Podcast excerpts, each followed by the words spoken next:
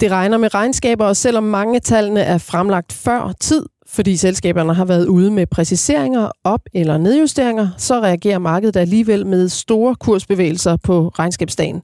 Lars Hytting, velkommen til. Ja, tak. Du er en fast del af børsens aktiepanel, der plukker aktier til vores All-Star portefølje, og så er du aktiechef i Arta Kapitalforvaltning. Og øh, du følger med andre ord selskaberne og aktierne tæt, og øh, du skal hjælpe os lige om lidt med at dykke ned i nogle af de mange regnskaber, der er kommet.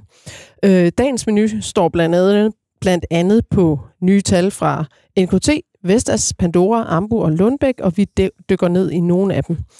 Velkommen også til dig, øh, Jens Larsson. Ja, tak. Du er medstifter, partner og porteføljemanager i hedgefonden St. Petri Capital. Og øh, I har jo mandat til både at spekulere i kursvalg, og øh, altså det vil sige gå kort eller shorte, og så har I mandat til at investere langsigtet med forventning om stigende kursudvikling. Øh, hvordan ligger jeres fordeling mellem de to øh, muligheder, PT?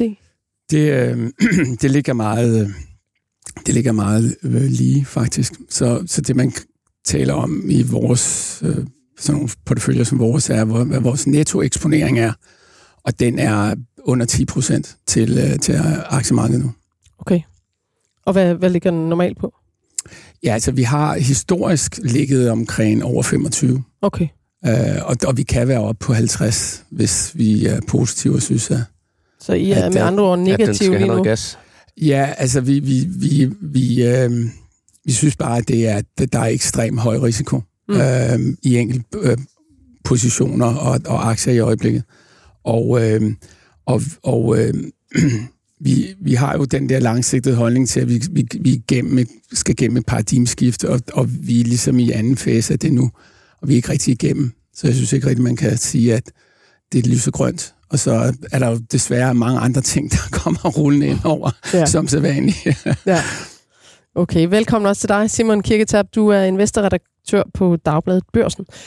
Og øh, frit valg på alle hylder. Hvilken C25-topchef vil du gerne øh, grille med dine øh, kritiske spørgsmål for at få noget at vide om, om nogle af de regnskaber, der er kommet? Ja, altså, hvis vi skal over i, øh, i grillningsområdet, øh, så skal vi jo have fat i nogle af de selskaber, hvor at, det, øh, det går lidt øh, i den gale retning, hvor det går lidt skidt, og hvor der står lidt sløjt til. Så det må være sådan noget over AP Møller Mærsk, Vincent Clark der, eller vi kan tage Ørsted med Snipper, hvor vi jo havde den her gigantiske nedskrivning på de her 28 milliarder for ganske nylig. Mm. Så øh, ja. Ja, vi må se, det, det var en Men oplagt, vi har desværre ikke nogen af dem med i dag, kan vi så Men, desværre øh, konstatere. Nej, det kan være, at vi gør det. Øh, velkommen også til dig, der lytter med. Mit navn er Gro Højer Tilst. Og inden vi for alvor øh, går i gang, så vil jeg gerne have sådan lidt øh, nogle øh, høje øh, knæløft fra jer, Lars og Jens. Og øh, vi skal have pulsen op, så øh, det handler om at få tempo, hurtigt boldberøring, og så bare håbe til. øh, og så kan, I, så kan I senere få lov til at jonglere og vise andre tricks. Så korte svar skiftevis. Er I klar til det? Yes. Så vil jeg også bare lige sige til jer, der lytter med, det er altså ja. derfor spontane og kvalificerede svar, der kommer her. Øhm, Lars, hvad vil du helst ligge i lige nu? Aktier, obligationer eller kontanter? Aktier, selektivt. Okay, Jens, slutter C25-indekset i minus eller plus i år? Øh, minus. Det ligger i hvert fald nu minus 6,6, ja. altså eksklusiv udbytter godt nok. Lars, hvad vil du helst have fra selskaberne lige nu? Udbytter, aktie tilbagekøb, eller at de investerer i egen forretning? Aktie tilbagekøb. Jens, er den amerikanske centralbank færdig med at hæve styringsrenten for denne omgang? Uh, ja, det tror jeg. Lars, noget tyder på, at inflationen er på vej ned, men vil vi se øh, modpres fra lønstigningerne snart? Ikke nok. Inflationen falder. Okay. Jens, japanske aktier har i 23 klaret sig bedre end de fleste andre aktiemarkeder. Kan Japan fortsætte overlegen næste år? Det ved jeg faktisk ikke noget om. Altså, øh, jeg kommer ikke med noget kvalificeret. Nej, det er okay. Pas fra min side. Jeg, du var en servest, det der. Ja, det, er helt, det er helt okay. Øh, Lars, bliver Vestas øh, rentabel i 23? Uh, den er svær. Øh, ja, med mindst mulig margin. Okay. den skal vi lige vende tilbage til senere, for ja. der har jeg lidt sjovt tal ja. netop på det der. Spændende. Jens, øh, hvornår vil vi se investorerne vende tilbage til de grønne investeringer som sol og vind? Det tror jeg i slutningen af næste år. Lars, vil Magnificent 7 og det er Amazon, Apple, Alphabet, Microsoft, Nvidia, Tesla og Meta, vil de, øh, og de har så trukket det amerikanske og dermed også det globale aktiemarked i år, vil de have skiftet navn og konstellation øh, næste år? Jeg tror, de hedder det samme, hvis det er det, du mener. Jamen før, der kaldte vi dem jo Fang, nogle af dem. Nå, jamen, øh, det bliver et andet år i 24. Okay.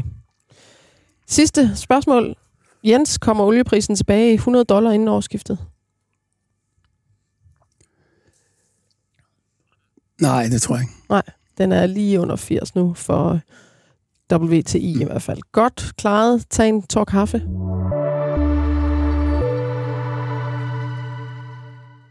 Jeg håber, øh, I fik varmen, for nu skal vi nemlig løbe stærkt ind i de her regnskaber, øhm, der er kommet. Først Pandora, smykkeselskabet, er kommet med sit, øh, sin tredje opjustering i år. Øh, det går rigtig godt, øh, men øh, i salget i USA, Kina og Australien skuffer lidt.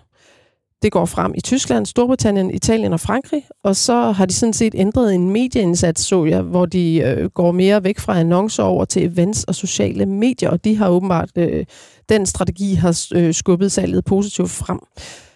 Hvad hæfter du der ved, øh, Lars? Jamen, jeg hæfter mig ved, at, øh, at Pandora har, har gang i nogle, nogle, nogle tiltag, som tydeligvis øh, virker. Øh, altså, man har omlagt lidt af sin markedsføringsstrategi, og, øh, og kommer med, med endnu et stærkt resultat her for, for et ret svært øh, 2023. Øh, det skal ikke være nogen hemmelighed, at vi, vi i markedet har, har forventet, at der vil komme noget positivt i dag.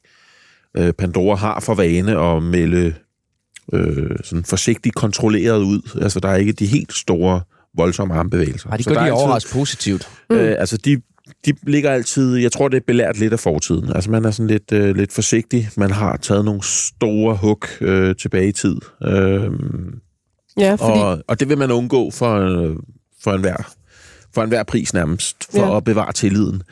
Men det, som Pandora kommer med i dag, er alligevel øh, over det, der var ventet. Mm. Øh, så ja, altså, der er, jo ikke, der er jo ikke så meget andet at sige, end det, det går godt i Pandora. Man har, man har fat i den lange ende, og, og det ser ud som om, at, at brandingstrategien, den er on track. Øh, Så du vil sige godkendt herfra? ja, eller? helt klart. Ja, altså, hvad, hvad kæmper de ellers med? Altså, Jamen, øh, de kæmper jo som, som alle med, med det kinesiske marked, ikke? Øh, Det er jo et, et, et kæmpe marked, men, men vi ser også bare mange, øh, i hvert fald danske virksomheder, der har svært ved ligesom Mm. at, at bryde den der lydmur.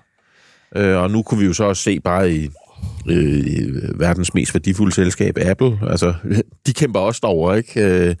Det er så nogle... Der er nogle, andre- noget USA, noget handels... Øh, USA-Kina, noget handelskrig osv. Men jeg tror faktisk netop det med Kina, det gør, at en del investorer ser positivt på øh, Pandora frem for andre større sådan, øh, brands øh, på børserne. Fordi de har jo aldrig rigtig sådan for alvor kommet ud over stepperne. nej, det Nu er jeg ikke lige, nu er jeg, nu er jeg lige stadigvæk. 100% på tallet, men jeg mener omkring deres salg omkring øh, cirka 2% i, i Kina. Ja, kan du, meget. øh, Jamen, det er ikke helt skidt. Ja. Mm. Så øh, det der tilbageslag, vi har snakket om i lang tid i kinesisk økonomi, hvis det kommer, så kommer det ikke til at ramme Pandora lige så hårdt som i nogle af de andre selskaber. Og hvis man ser isoleret set på væksten i Pandora, så kører den jo simpelthen så stærkt derud af i øjeblikket. Det er jo et af de hurtigst voksende smykkebrands i verden, og de har en højere vækst nu end LVMH også, altså et af verdens mest værdifulde selskaber, eller i hvert fald i, europæisk sammenhæng, Mm. mm. nummer to øh, på, øh, på markedsværdien. Så, øh, så det er nogle af de ting, der gør, at investorerne øh, faktisk rigtig godt øh, begynder at kunne lide øh, Pandora. Mm. Hvad siger I over i St. Petri?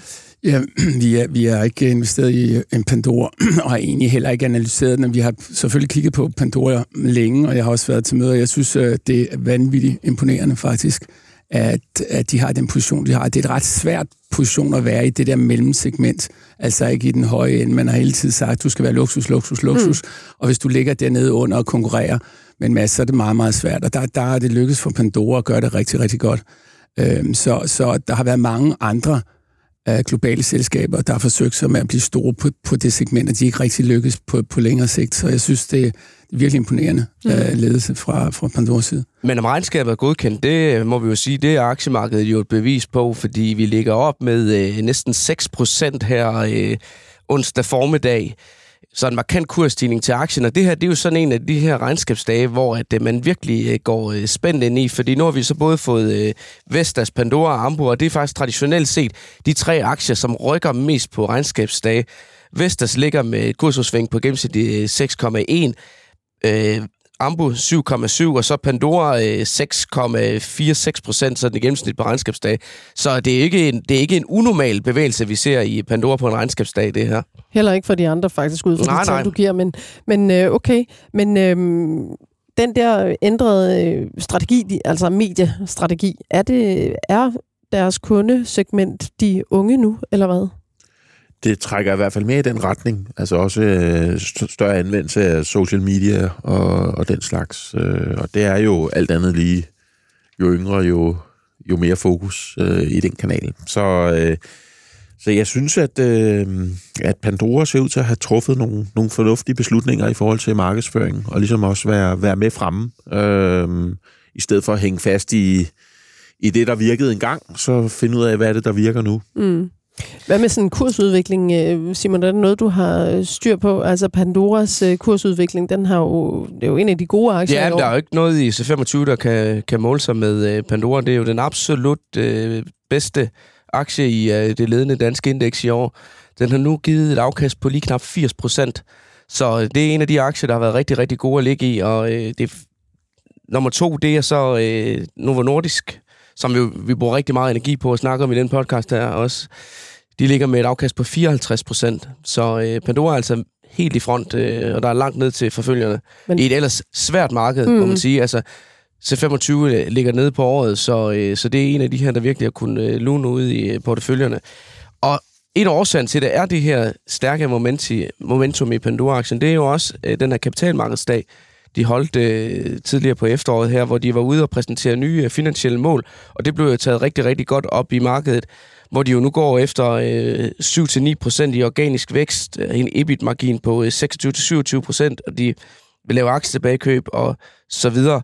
Øh, i den her periode frem til 2026. Og der havde vi også besøg af en anden af vores øh, faste øh, deltagere i, øh, i aktieteamet her i podcasten for en måneds tid siden, Peter Bækgaard, hvor han jo havde sat sig ned og kigget på aktien, og i forhold til, hvis de kan leve op til det her, hvad kommer deres øh, indtjening per aktie så til at være frem i 2026? Og han tror på, at, at, at den kan lande omkring øh, 100 kroner per aktie. Og det vi ser på nuværende tidspunkt, øh, det er, at man forventer en øh, indtjening per aktie på 55 øh, kroner og 64 øre for i år.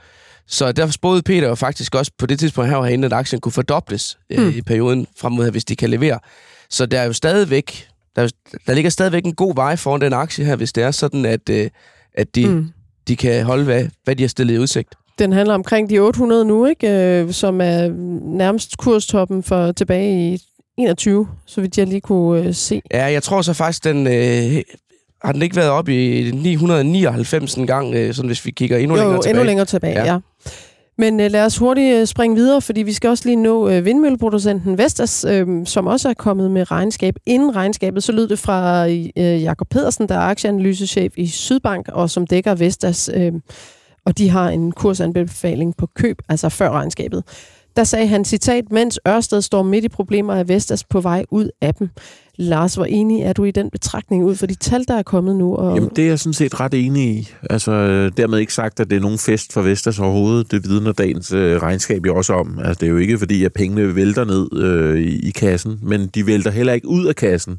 Og det er jo sådan set øh, noget af det positive. Altså, det er i hvert fald en ændring til det bedre. En, en ændring på rette vej, ikke? Og vi, øh, når jeg læser rapporter, hører jeg om øh, faldende stålpriser og konkurrenter, der, der stille og roligt også kan se i hvert fald øh, noget lys ude for enden af en, af en ellers øh, ufattelig lang tunnel. Så, øh, så jeg er sådan... Jamen, der, der er der håb for Vestas. Der er håb for den grønne omstilling i, i det lys. Øh, og det er rigtig positivt. Øh, jeg synes, vi har været lidt farvet af, at, at Siemens nede i Tyskland øh, virkelig har haft nogle udfordringer, øh, eller har udfordringer. Og, og det har måske øh, givet lidt for meget sort syn i forhold til de andre. Øh, fordi så, så, så gralt står det heller ikke til. Igen, festen, vi afventer, men øh, afventer invitationen, men, men der er der om ikke andet, så noget at bygge videre på. Og det bliver taget godt op i markedet. Det her aktien er op med øh, 8,5 procent her øh, onsdag formiddag, her klokken 14 minutter over 10. Så det er jo en rigtig, rigtig øh, god start, den aktie har fået på, på handelsdagen her. Øhm, Vestas er jo en aktie, vi også har øh, haft op flere gange her. Vi havde jo faktisk øh, besøg af Vestas' topchef øh, Henrik Andersen tilbage i maj måned. Jeg mener også, at du var med der, Lars. Ja. Og det, øh, han jo virkelig talte ind i, det var det der, øh, med, hvor han sagde, vi skal back in black. Øh, vi kommer ikke til at vokse på bekostning af indtjening driftsmargin. EBIT tror jeg, vi, tror vi på er tilbage over 10 procent i 2025. Så det er jo den sti, Henrik Andersen han forfølger og forsøger på at få selskabet ind på. Og det er jo positivt, at det rent faktisk ser ud til, at han kan levere på det. Ja, det er positivt, vi er på rette vej, men ja. det, det er også værd lige at skrive sig bag øret, at der er en serviceforretning, som virkelig er det, der trækker det. Altså, Yes. det er ikke salget af vindmøller, der gør, at, at, at det er back in black. Altså, Og- det, der, der er vi ikke endnu. Og det er på... Det skal, Ja. der skal nok målfoto til, når vi kommer frem til nytår, om øh, vi ender det ene eller det andet sted. Fordi hvis vi lige øh, hiver indtjening per aktie frem på, på Vestas her, så spår analytikerne efter dagens tal, at de kommer til at lande en positiv indtjening per aktie på 0,009 euro. Men Jeg synes også, jeg sagde, at det var lige på nippet. Ja, ikke? så- ja, ja. vi blev, øh, Vi, vi håber på det bedste. Det, Og er det- i hvert fald en lang ørkenvandring i Vestas øh, Men- i forhold til at tjene penge. Men det er en klar forbedring i forhold til sidste år, hvor at øh, indtjening per aktie endte øh, negativ med 1,56 euro. Mm. Og, øh, og, og i danske kroner, så var det jo et underskud på omkring 12 milliarder. Som Henrik Andersen også sagde, at jeg har aldrig nogensinde troet, at jeg skulle se et underskud i den størrelse. Så Godt. Så skal vi også lige forbi NKT, kabelproducenten, som jo netop leverer ind til øh, Vestas og for eksempel Ørsted. Øhm, de har også leveret øh, tredje kvartals tal. Øhm, de fastholder den nylig opjusterede øh, forventning til hele året, øhm, og de har leveret i Q3 i år tocifret vækst i omsætning og driftsresultatet, og melder om en kapacitetsudvidelse, tilfredsstillende projektudførelse og vækst i solution og applications. Så det ser ikke ud som om, at de er mega presset, eller hvordan, øh, hvad, hvad er årsagen til det, Lars? Jamen, det er jo, øh, det er jo et lidt andet område, ikke? Altså, det er jo kablerne. Mm. Øh, og, Men de skal jo, øh, kan jo først, altså de skal jo have noget at trække dem til, kan man sige. Ja, ja, men, øh, men øh, der er jo også masser af projekter i gang, øh, og, og der er ikke sådan vildt mange øh, udbydere af de her kabler, så NKT ligger meget godt til. Øh, men igen, det er sådan en... Øh, jeg kigger ikke så meget på deres regnskab i dag. Jeg er mere sådan fokus på, på den lidt længere bane, øh, og, og der ligger nogle massive ordre. Øh, tidligere år fik NKT deres største ordre nogensinde, blandt andet. Øh, altså, der er masser af potentiale i, i NKT. Øh, så kan vi altid diskutere point of entry, hvornår øh, at det er attraktivt. Men øh, Har du kigget på nogle af konkurrenterne? Der er i hvert fald en fra Frankrig og Italien, og der er også en finsk, mener jeg. Eller Ja. har du det, Jens? Ja, altså de to store, der er Nex, Nexan i Frankrig, og så er der Prismon. Ja. Øhm, og de, øh, de gør det også forrygende godt. Og der, egentlig kan man sige, at det her kabelmarked har man ventet på i 20 år. Altså de amerikanske kabler er, er, er en af grundene til, at der er brænde rundt omkring. De falder simpelthen ned, og, og øh, øh, så gamle er udstyret. Man hele tiden regner med, at der vil komme en, en stor investering i kabler. Ikke bare på grund af den grønne omstilling, men simpelthen fordi øh, infrastrukturen er for gammel. Og nu kommer den grønne omstilling, og infrastrukturen er for gammel, så det amerikanske marked øh, kommer langt om længe, og det er et kæmpe marked. Mm. Øh, og det har ikke noget at gøre med ud til vindmølleparker, det har også noget at gøre med helt grundlæggende infrastruktur. Og det samme er Europa. Europa med grøn energi skal forbindes med kabler på kryds og tværs, sådan så at man kan bruge den grønne energi mere effektivt. Og der er jo ingen kabel i dag fra Italien til, øh, til øh, Sicilien for eksempel, af, af helt specielle årsager, mm-hmm. som jeg ikke vil komme ind på her. Men bare mellem Frankrig og Spanien er der ikke ordentlige kabler, fordi der har været masser af interesser i ikke at få billig energi fra et andet land. Så, så alt det her er man ved at løsne op for. Så, så kabler ser ud til at være en, et vækstmarked i rigtig mange år. Har I øh, kigget på prissætningen i forhold til de her andre selskaber, altså NKT's øh, over for... Jamen, er NKT er mere fokuseret på øh, de der infrastrukturkabler, de store kabler, og, og derfor en større andel end de to andre. Okay. NKT har heller ikke uh, telekomkabler, som, som de andre har lidt af, og som hvor kineserne har ødelagt markedet fuldstændig. Så, så den, er, den er dyre mm. øh, på, på, på, på de fleste nøgletal, men, men jeg har også en anden vækst og en anden investeringsfase, øh, hvor de er ved at købe et nyt skib og sådan noget. Så, så, så, men, men måske lidt mere øh, direkte målrettet mod, mod det område, som er mest interessant. Okay. Øh, ja, fordi jeg kan se ud fra de her PE-tal, i hvert fald prisen øh, per indtjeningskrone, der ligger NKT jo en, del højere end, ja. end uh, Prisma og, og Nexons. Øhm, og den finske der, det er jo bare en del af forretningen, øh, der hedder Reka Industrials, eller sådan et eller andet, der har en, en, ja, en forretningsben, der så er kabler.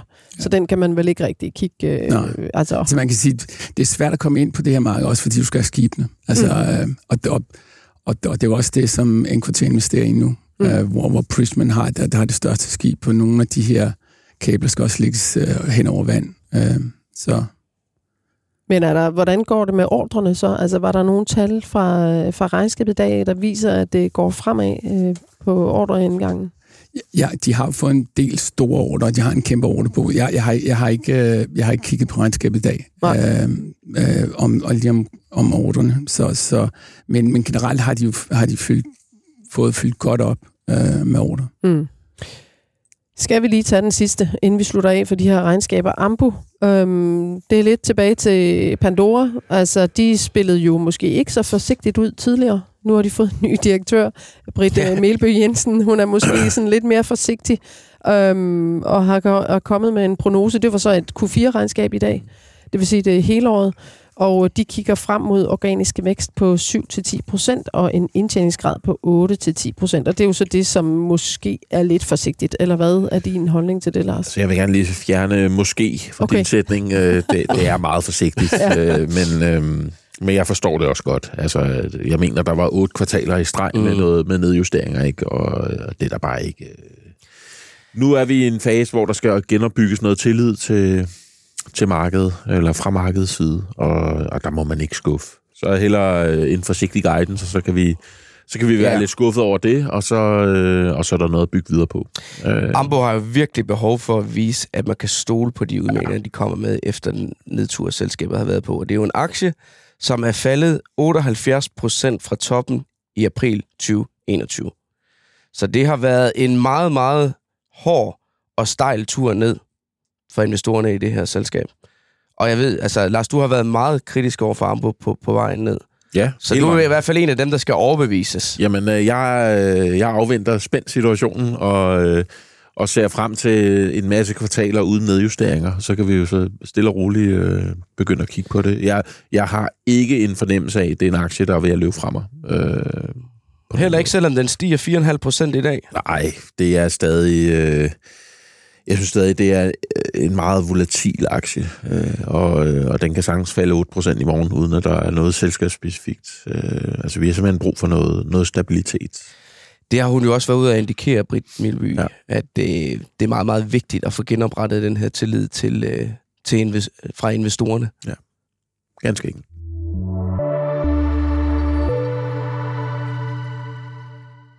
Senest i Q4 i 23 eller Q1 i 24. Det er den tidshorisont, øh, investorerne tidligere har fået, øh, fået fra Novozymes i forhold til, hvornår selskabet kan melde øh, ud om en gennemført fusion med Christian Hansen. Men nu ser det ud som om, at EU-kommissionen kan komme med sin øh, eventuelle godkendelse af fusionen inden udgangen af den her måned.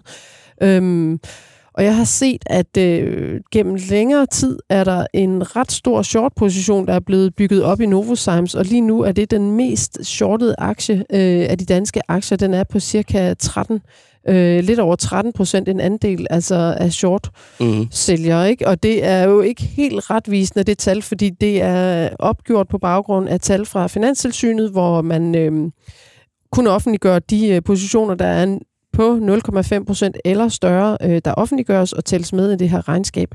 Øh, men altså, ud fra de tal, man har, der er Novozymes klart den mest shortede. Så Jens, jeg vil gerne lige tale med dig om det. Øh, for hvad, hvad, hvordan oversætter du øh, den her øh, interesse i at spekulere i, at Novozymes skal falde i kurs? Ja, men altså, det er jo ikke noget, vi gør som hedgefond, men der, men der er jo specialiserede hedgefonde, som man kalder merger arbitrage hedgefonde, som går ind i i sådan nogle fusioner og overtagelser, og, øh, og spekulerer i forholdet mellem de to aktier, som jo bliver en aktie en dag, og hvad sandsynligheden er for det. Så hvis der er den store forskel, så vil man så købe den ene og sælge den anden. Og, og, og det normale er, at Christian Hansens øh, aktionær aktionærer har ikke bedt, de vil gerne have pengene, men de vil ikke nødvendigvis være en del af det nye selskab. Så de vil måske være mere interesserede i at sælge. Øh, så, så, så der kan være forskellige grunde til, at der er spænd, øh, og det, det benytter man. Øh, og, og så er det en beregning med, hvad det koster øh, at låne aktierne, og, og øh, om det kan betales eller ej. Jeg vil sige, i øjeblikket har der jo ikke været særlig meget at rive i for den type fonde. Øh, der er jo ikke det helt store øh, med overtagelser og sådan noget i Europa, så måske har det været lidt fordi, der var noget her, at der, der var der det en blevet så stor en position. Men normalt vil man ikke se så store uh, short-positioner i et selskab, hvor free flow generelt er lille, fordi det er farligt. Og i det her tilfælde mener folk jo ikke, det er farligt, fordi man tror på, at fusioner er så godt som 100% sikker. Mm. Um, så, så det er nok mere... Jeg tror, ikke, jeg tror ikke, at det er folk, der er negativ på det nye selskab som sådan, der, der så de spikker ikke Nej, det er for, for at komme ind og fange ja. det her lille spread, der ja. ligger ja. mellem de to aktier. Så det er jo ikke bare en historie om, at uh, Novozymes bliver shortet massivt der. Det er jo også en historie om, at Christian Hansen lige pludselig har fået nogle nye store investorer, fordi de så samtidig går ind og samler op i Christian Hansen, så man har det, man, man ligger og handler i det spread her. Der er eksempelvis øh, den fond, der hedder Davidson øh, Kempner, som lige pludselig var store aktionær i Christian Hansen, samtidig med, at de har den største short-position i Novozymes. Så, så det, de egentlig vil, det er jo, de vil jo gerne lige ind og, ind og suge det afkast, der ligger i, at, øh, at øh, for hver Christian Hansen-aktie, man har, så får man 1,52 aktie i det nye setup. Som det er lige nu på de nuværende kurser, så handler Novozymes jo til øh, kurs 341,1, øh, Christian Hansen til 520,4, det betyder faktisk, at hvis du køber Christian Hansen i dag, så får du en aktie i det nye selskab for 340,13. Så der er lige en krone. Men det spread der, det har været meget større tidligere. Det har vi også talt om før, øh, Lars, det der med, at, mm. at, at, at da fusionen ikke var så tæt på endnu, der var faktisk et noget større spread at handle i der. Og jeg ved også, at det er, det er et trade, som, som øh, blandt andet en af de helt store internationale øh, investeringsbanker har været ude og markedsføre for deres kunder tidligere. Jeg ved også, der er danske banker, der har, der har markedsført det, det her trade-off for deres, øh, deres øh, klienter også. Så det er ligesom noget, der har kørt rundt ud i markedet det her i en periode. Og det, der så er sjovt at se, det er jo, hvis man sådan kigger på, på udviklingen i, i short-positionen i Novozymes, så er den jo bare stødt stigende.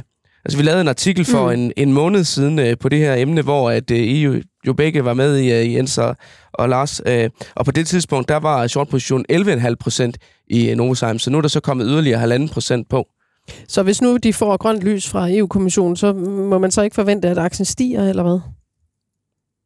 Så er der ikke nogen, der får travlt med at sælge? Altså, det, det, det, det tror jeg ikke. Det tror nej, du ikke? Nej, jeg, jeg tror ikke... Øh... Nej, men det handler jo også om, om du handler spreadet. Mm. Om du ligger og, og køber øh, Christian Hansen samtidig med, at du så shorter Novozymes. Så jeg tror ikke, altså det der kortsigtede udsving der, øh, det, er ikke, det er ikke så meget det. Nej. Øh. Lad, os, lad os prøve lige at kigge lidt længere frem, fordi netop øh, Novozymes står vel øh, relativt... Ja, hvis, jeg lige må, hvis jeg lige må, ja. øh, må knytte en kommentar mere til det der. Altså, de to aktier her, de er jo fuldstændig ko, øh, korrelerede nu. Mm. Så hvis den ene falder, så falder den anden også. Ja, det er klart. Øh, så ja, og, og det, er jo, det har jo været grunden til, at man godt kan, at de her fonde har deres berettelse, fordi det typisk er noget, der ikke korrelerer med aktiemarkedet. Så, så den type forretninger er, er, er ofte ikke korreleret særlig meget med aktiemarkedet. Så, så det, det, det er det, som, som nogle investorer, og nogle også institutionelle investorer, godt kan lide ved de der merger mm. af trætsfonde. Det er sikkert afkast i et usikkert ja. marked, ja. Men Lars, du gjorde det, du, du, øh, du solgte Novozymes og købte Christian Hansen i stedet ja. for, da, da fusionen her blev meldt ud. Hvorfor, hvorfor ja, egentlig det? Jamen, i forventning om, at, øh, at det her spread, som du taler om, altså, at det skulle indsnævres, og det er jo også blevet indsnævret markant. Øh, fordi, altså, i mine øjne, i det øjeblik, at, at fusionen bliver meldt ud, så har vi sådan set bare et selskab. Det ene selskab er bare billigere end det andet. Altså, øh, og, og hvorfor skal der være en, en så stor discount, som der var? Øh, så det var sådan set bare det, vi købte ind på. Øh, ud af Symes og ind i Hansen. Øh, ganske enkelt. Novozymes på lidt længere sigt. Selve forretningen. Hvordan øh, vurderer du, Jens, at, øh, at, øh, det, altså, at øh, der er øje for, hvad, hvad de egentlig kan gøre med deres enzymer og ingredienser i forhold til den grønne omstilling? Altså særligt øh, sådan biodiversitet og forretningsmodeller, der kommer øh, frem snart forhåbentlig, der skal ind og hjælpe landbrug, fødevare, tøjindustri osv.? altså, jeg, jeg er jo en kæmpe fan egentlig af af Novozymes som verdens største producent af enzymer, og det, man kalder white biochemistry, altså mod black øh, kemi, øh, som, som er oliebaseret. Og, og hele den vej, alting går, er mod det.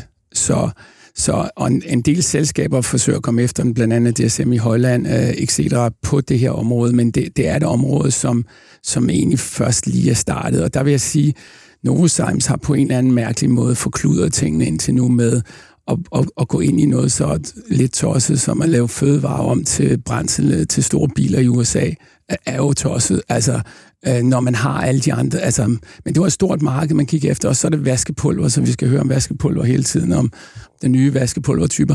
Og egentlig under den historie er der øh, det, at alt, der er plastik i dag, øh, alt, der, der er lavet med, med, med carbon fra olie og kul, skal have en eller anden biologisk øh, alternativ.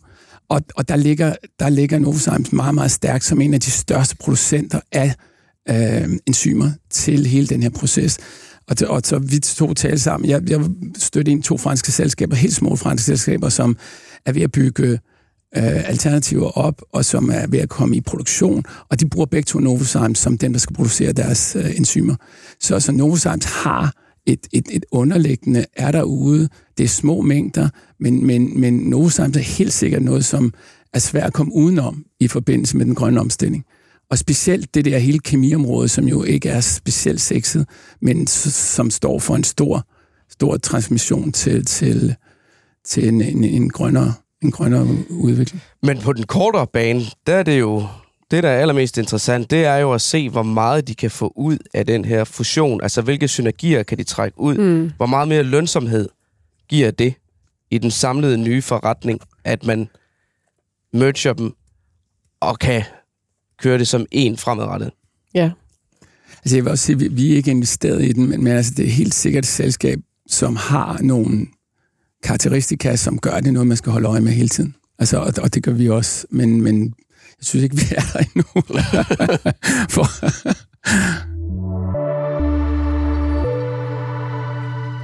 Det danske logistik- og transportselskab AP Møller Mærsk var ude for en historisk nedtur i begyndelsen af november, da aktien faldt næsten 17 procent på dagen, hvor selskabet fremlagde sit tredje kvartalsregnskab. Og B-aktien lukkede under kurs 10.000 i den her uge. Velkommen til dig, Peter Konradsen. Jo, tak. Du er senior, godmorgen. Ja, øh, godmorgen. Du er senior kapitalforvalter i investerings- og øh, formuepleje. Og så er du ja. med på en telefon, som øh, vi kan høre, øh, for at sætte os lidt ind i øh, det her markante kursfald. Øhm, I er investeret i AP Møller Mærsk. Altså, hvordan var det at være aktionær i fredags? Var det ikke i torsdags? Ja, vi var, var det torsdags? Ja, undskyld. Det var torsdag. ja. ja, vi var jo noget for undret over den der kraftige reaktion, der var i markedet, og den nedtur, som, som aktien fik for vi synes ikke rigtigt, der var så meget nyt, for at spotraterne de var faldet til sådan et lavt niveau. Det har vi vidst igennem hele 2023, og at der er makroøkonomiske usikkerheder nu med, med to krige, det, det er også et kendt fænomen. Mm. Øh, og så at, øh, at der kommer mere tonnage, altså der kommer flere skibe ud til markedet, det, det, det også øh, har, har været vist i, i flere år. Så vi er noget overrasket over, at øh, aktien fik sådan en, en, en medtur. Ja, øh, så, så var det jo noget men, med noget aktietilbagekøb, der bliver sat på pause. Var det den eneste grund til den her reaktion, eller hvad? Det tror jeg ikke. Jeg tror, at det er makroøkonomiske billede og geopolitiske udfordringer med Kina, det har, har gjort, at der er mange investorer, der sådan har stoppet op.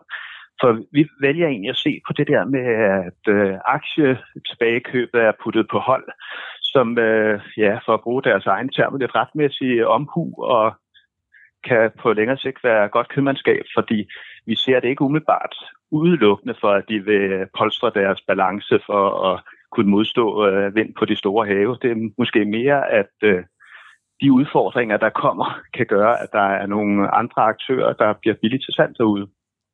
Og øh, der har øh, Mærsk jo en meget god hånd, og meget stærk øh, balance.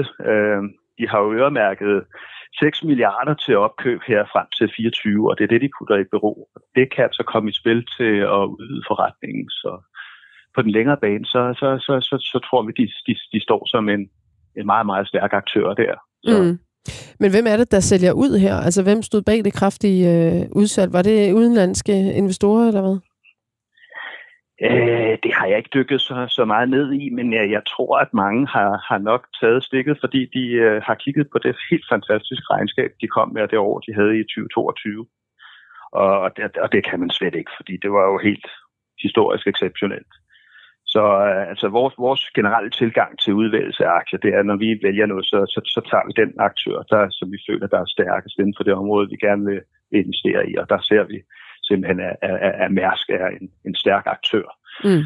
Vi, vi, vi har den selvfølgelig på observationslisten, fordi der, der er mørke skyer på horisonten, og det kan godt tage et stykke tid, inden øh, de får for, for, forventet det, fordi øh, de står jo over for her i fjerde kvartal, at der skal genforhandle cirka halvdelen af alle de kontrakter, de har og med de spot uh, rates, der er på, på 40-fods container nu, så kan det måske godt blive en udfordring at få det op på et niveau, der er, er attraktivt nok til at, at, at generere den indtjening, som der er mange, der sætter næste op efter. Ja. Mm. Vi så jo der med, at uh, de der 40-fods container fra graderne i gennemsnit jo er faldet 58 procent fra tredje kvartal 22 til tredje kvartal ja. i år. Det er et og stort fald. kvartal ja. fra... Ja, 14 procent, ikke? Fra, og ja. jeg må lige korrigere jo. mig selv, det var altså i fredags. Så, Nå, det var i øh, fredags, ja. okay. Ja. Øh, så den var vel ikke så rar at blive sendt på weekend med, Peter. Altså 17 procent ned, øh, det er det største kursfald til F. Møller siden, jeg tror, starten af 90'erne på en enkelt handelsdag. Ja, det må man sige.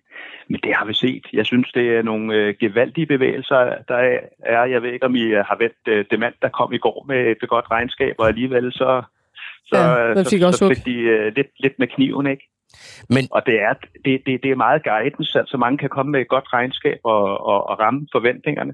Det, det har Mærsk jo også gjort. De uh, har godt nok nedpræciseret deres uh, indtjeningsforventninger til, til det, det sådan uh, lavere uh, del af deres interval. Men Peter, tror du ikke, der ja, er sådan, det, det er sådan lidt uh, back to reality i det her? Uh, altså, vi har jo været igennem nogle helt fantastiske år i AP Møller Mærsk, og hvor at øh, pengene bare er væltet ind i kassen, og de har udbetalt nogle enorme udbytter. Og så til, at, øh, at, at nu er vi tilbage ved et mere normalt shippingmarked på, på bagsiden af, af corona, og retterne er, er kommet ned. Og vi ser ind i, at deres øh, omsætning, den, øh, den falder fra øh, forventet fra øh, 81,5 milliarder US øh, dollar øh, i 2022 til 50 i år, og man forventer yderligere fald på analytikersiden øh, til næste år. Og indtjeningen er jo gået fra øh, 1600 dollar per aktie sidste år til nu håber man, de kan lande omkring 200 dollar til i år, og analytikerne ser faktisk et underskud for sig næste år. Mm. Øh, så skal så en aktie jo også ned. Men det er jo helt, lidt, helt sikkert. Men det er jo lidt sjovt at tænke på, vi har jo i lang tid talt om det der med, Mærsk-aktien var enormt billig på PE, altså den var jo mm. på et tidspunkt nede og handle et eller andet sted mellem en og to gange ja. årets indtjening. Og, og det er jo fordi, der hele tiden i markedet har været en forventning om, at vi kommer tilbage til normale tider i den her branche jo. igen. Men det har også. vi så glemt lidt øh, siden. Ja, men jeg tror, altså, øh, nu spurgte du, hvem, hvem, hvem er det, der sælger ud, Gro? Jamen, det tror jeg bare, det er, det, det er investorer derude, som lige pludselig kan se, jamen, det er, ikke, det er ikke et område, hvor der sådan kommer til at være en overnormal profit i øh, en årrække frem det her. Det er slut. Det var bare Simpelthen. lidt sent i forhold til, hvad vi, vi sagde alle de her ting sidste år også, synes jeg. Ja, men så skulle at, man jo øh... have lyttet med det her jo. Så. ja. men, men, men, men, men, men Mærsk som, som forretning, og det, de bevæger sig i, det er jo, øh, altså, det er jo desværre meget typisk, også hvis man ser øh, årtier tilbage i det her med, når det går rigtig, rigtig godt, så skal der produceres nye skibe, der kommer konkurrenter til, mm. kapaciteten stiger, så kommer raterne ned. Det er det, der sker nu. Altså, det er jo, det er jo sygen i den branche her, som nu rammer endnu en gang. Øh, hvad med, altså, øh, i forhold til det her ak- altså, aktietilbagekøbsprogram, de har sat på pause. Øh, det er jo sådan en udbytteraktie også. Øh, ja, det har det været så, de senere år i ja, hvert fald. Ja, det har det, ja. Øh, og øh, sådan rent øh, aktionærvenligt, altså hvordan har udviklingen været i det her selskab, som jo har været hermetisk lukket engang? Øh, altså er der nogle positive ting der? Altså er de blevet bedre til ligesom at vise, hvad har vi at, at arbejde med, og hvor skal vi hen, øh, så man bedre kan lave sine analyser? Det synes jeg bestemt. Allerede under skov øh, begyndte de at åbne meget mere op med meget mere transparens og kommunikation til, til investorer, og, og det, det synes jeg, Vincent Clark har, har, har fortsat med. Og han lægger også alle kortene på bogen og siger, altså, at øh, vi skal kigge på størrelsen af organisationen. Mm. Det bliver hårdt. Vi skal kigge på alle driftsomkostninger. Det er hårdt. Vi kigger på investeringer og aflyser nogle programmer og forsinker nogen, og det er hårdt. Det er det at føre business, og ikke mindst sådan en branche som, øh, som transport, som er så cyklisk. Og det er jo også det, man skal kigge på, hvis man vil ind i, i, i, i Mærsk-aktien, det er cyklikaliteten mm. og det store makroøkonomiske billede. For, for godt nok så er fragtraterne de faldet, men øh, omfanget af, af transport, det er jo ikke faldet. Nej. Altså de er transporteret, hvad var det, 3.100, øh, hvad var det? Det var det der, altså øh, antallet af 40-fods container, det, det steg med 5 procent. Hvis vi får så gang i Kina, det ja, hvis man får gang i Kina, ja. så kan det vel også løfte et selskab som Mærsk, eller hvad? Det, det kan det. Nu kom der jo øh, handelstal ud fra Kina her, jeg tror det var i går, hvor øh, at øh, eksporten den, den, den faldt, men ja. importen den steg. Og det kan, kan jo også være faktisk en fordel for sådan et firma som, som Mærsk, der, der, der tidligere har fragtet rigtig meget til Kina og i stor udstrækning øh, haft uh, tomme container med hjem. Ja. At der måske kan komme lidt mere balance der. Ja. Jeg, jeg det, hører... det ben, vi er meget interesseret i med Mærsk, det er jo hele deres logistics and services. Uh, det, det skuffede godt nok i det her kvartal. Men uh, det, det er jo en del af værdikæden, hvor der kan tjenes flere penge. Hvor de uh, simpelthen vil levere fra, uh, eller transportere fra, som de selv kalder det, farm to refrigerator. Altså helt fra A til B mm. hvor at de bliver en, en større del i hele værdikæden. Lidt, lidt øh, på mange områder, ligesom DSV. Og, og der er jo nogle, der er nogle bedre marginaler der. Ikke? Men Peter, nu nævner du selv lidt af cyklikaliteten. Altså har I ikke været fristet af at, at stå af aktien? Jo, det har, og vi, vi er der er meget overrasket over, at uh, de har fået så mange tæsk. Og der er det jo, når man skal se på et selskab og en aktie, så skal man ikke rigtig se, hvor den har været, men mere, hvor den skal hen. Mm. Og vi, vi, vi mener, at den er, den er blevet den er blevet over, over, oversavet, skulle jeg til at sige, lidt, lidt for kraftigt. Og du kan, I har ikke du kan lige, du kan lige få lidt input, måske fra de to øh, andre investorer, der er i studiet her, øh, Lars og Jens. Altså, hvordan, øh, hvordan ser I på, på Mærsk-aktien? Øh, ja, jeg synes også, at den fik en hård medfart på, på regnskabet, men det er bare heller ikke et marked, hvor der er plads til, til skuffelser. Nej. Og, øh, mm. og jeg tror, der var, der var mange der ligesom fik en lidt en eye-opener. Måske ikke så meget af at læse regnskabet, men mere af at lytte med på, på telekonferencen, som, som var noget dyster. Altså, øh, han var ikke lige frem i, i topform, øh, øh, CEO her. Øh, ikke at han gjorde det dårligt, men, men mere det budskab, han havde med under armen. Altså, the happy days are over. Øh, nu skal vi fyre 10.000 ansatte, og vi mm. stopper mm. aktietilbagekøbsprogrammet. Og i øvrigt, så, så går aktiviteten nok ned, og... Øh, kapaciteten stiger. Altså, det var sådan... Men det er jo svært at klandre en topchef for at være for ærlig. Jamen, øh, Man vil jo have rent snak. Jeg, jeg klandrer ham heller ikke noget. Det er bare, at, at jeg, sådan fra, fra min side, så, så er der lidt, lidt grå skyer, lige på den, i hvert fald på den korte bane. Men jeg synes også, at Mærsk øh, er begyndt at se, altså, se spændende ud, hvis du vil tage de lidt længere, tage de lidt længere briller på, hvilket vi jo øh, gør. Og det er da også øh, en aktie, vi, vi virkelig har under lupen i øjeblikket, for om, om det var der opstår altid nogle muligheder. Ja. Har I, øh, det, det gør, øh, undskyld, vi, vi er også helt enige. Ja. Altså, vi, vi, vi, har, vi har den også vi har den på neutral vægt. Vi har en uh, neutral eksponering til den i forhold til benchmark. Og vi, vi kigger jo på vores uh, samlede portefølje, uh, sådan lidt mere holistisk, eller hvad man skal kalde det. Og, og, og der er uh, Øh, AP Møller sammen med FL Schmidt nogle af de lidt mere cykliske elementer øh, til, til at, at, at, at gå imod de lidt mere defensive og stabile som, som Novo og ja, faktisk Demand.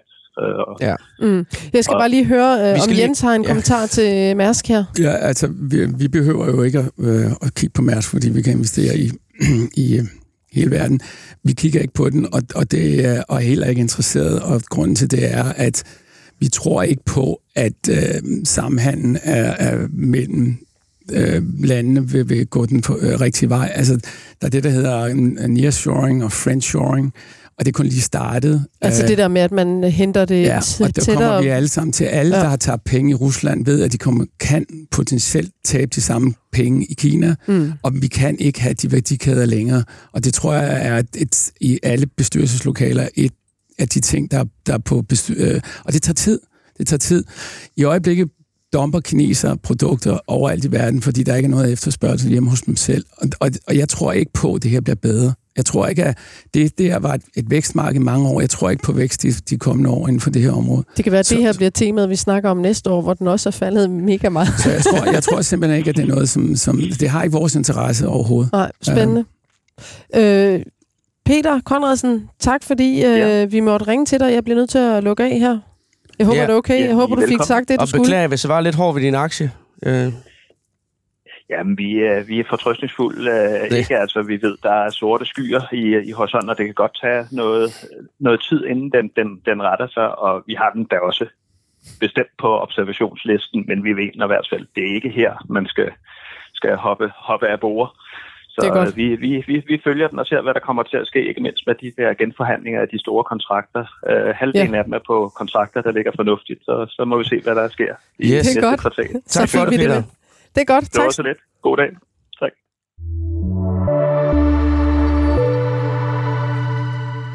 Vi skal se på vores øh, All-Star portefølje. Det er en portefølje, der består af aktier, som vores aktiepanel har, øh, har plukket, og det er blandt andet dig, Lars Hytting. Øhm, det er penge, der er stillet til rådighed af Saxo Bank. Vi er startet ud med 600.000 kroner, og vi skal give øh, pengene, hvis vi får et overskud, videre til et velgørende øh, formål. Simon, vil du sige, hvordan øh, det står til? Sådan på den overordnede øh, toplinje, der ligger vi nogenlunde samme sted som i sidste uge. Vi har en porteføljeværdi på 673.256 kroner i dette sekund. Og det er jo meget heldigt, at det, det er dig, der er herinde i dag, Lars, fordi det er jo faktisk øh, to, altså de to aktier, der er jo, det er nogle af dem, hvor der, hvor der sker noget i. Altså hvis vi lige tager ISS først, de øh, kom jo ud med en øh, positiv melding, som aktien steg ret kraftigt på. Hvad, hvad er dit take på den aktie lige nu? Jamen, det er jo det er sådan set uændret. Altså, jeg er, jeg er positiv på ISS. Øhm, det har gjort lidt ondt at sidde og følge med i, at aktien bare raslet ned, men, men det er bare sådan et marked, vi har her i, i 2023, øh, altså der er ikke plads til, til skuffelser, og det var en skuffelse ved halvårsregnskabet med, med nedskrivning i, i Frankrig, mm. og altså... Ja, det er jo deres forretning, der, de, ja, de, de, ligesom, de vil trække sig ud det, af det, det, var bare, det var bare lidt et wake-up call til, til nogen, tror jeg, øh, med, med fortiden, der skræmmer lidt øh, om alle de her konstante nedjusteringer og skuffelser for, for øh, forretningsområder i, i det store udland.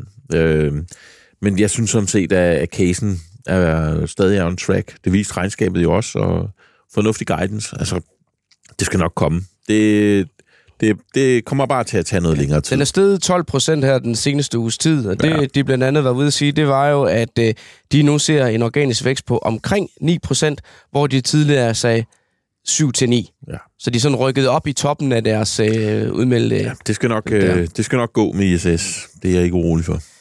Det er jo en aktie, som øh, vi desværre ligger nede på med 8,6 procent fra vores øh, købskurs.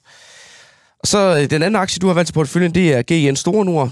Det var kanon godt indkøb, vi lavede der. Øh, fik næsten samlet op på bunden sidste år. Kørte deroppe af, og så er desværre faldet ned siden.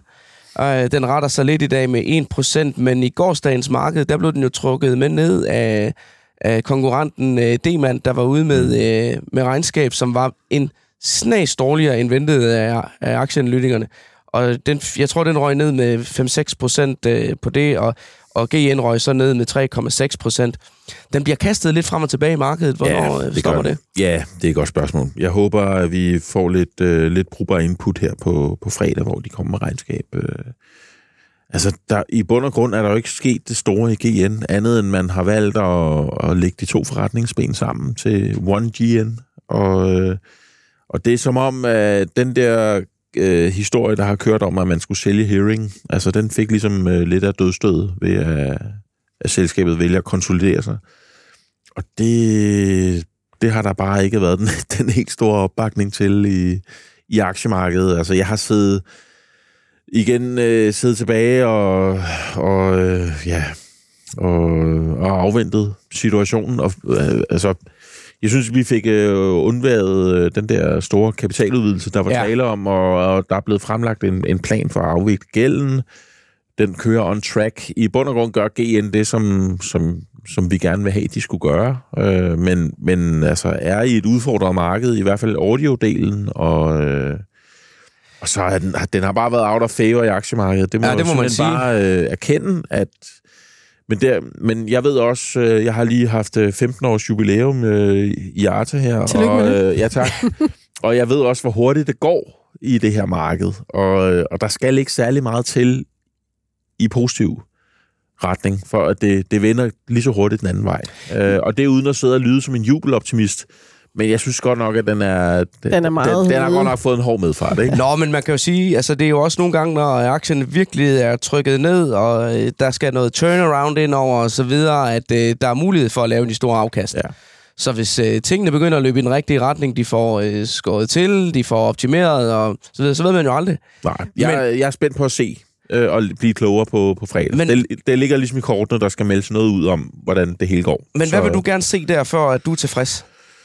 Øh, jamen, øh, nogle, øh, nogle målsætninger for, hvor, øh, hvad man forventer af synergier øh, på den her sammenlægning. Så vil jeg gerne se, at det går godt i hearing, og at det går mindre skidt end, end forventet i, i audio-delen, og at, øh, at SteelSeries øh, ser ud til at, ja, det her, at være on track. Det altså, her gaming-selskab, de købte op for 8 milliarder kroner for to år siden på ja. toppen af markedet, og gældsfinansierede det og så steg renterne, og så var det, de skulle lige pludselig ud, og var ja. det 7 milliarder, de ville sælge ja. aktier for. Det ville investorerne så ikke helt være med til, at de måtte tilbagerulle og ja. lave alternativ kapitalplan og så videre og så videre. Ja, og lige nu, der, der, der sumper det lidt rundt. Altså, øh, jeg er stadig positiv på GN, men jeg medgiver også, at casen er blevet lidt, lidt længere, end jeg havde... Øh, lidt mere langsigtet, end jeg havde... Man er vel langsigtet, ikke? Jo, vi er langsigtet.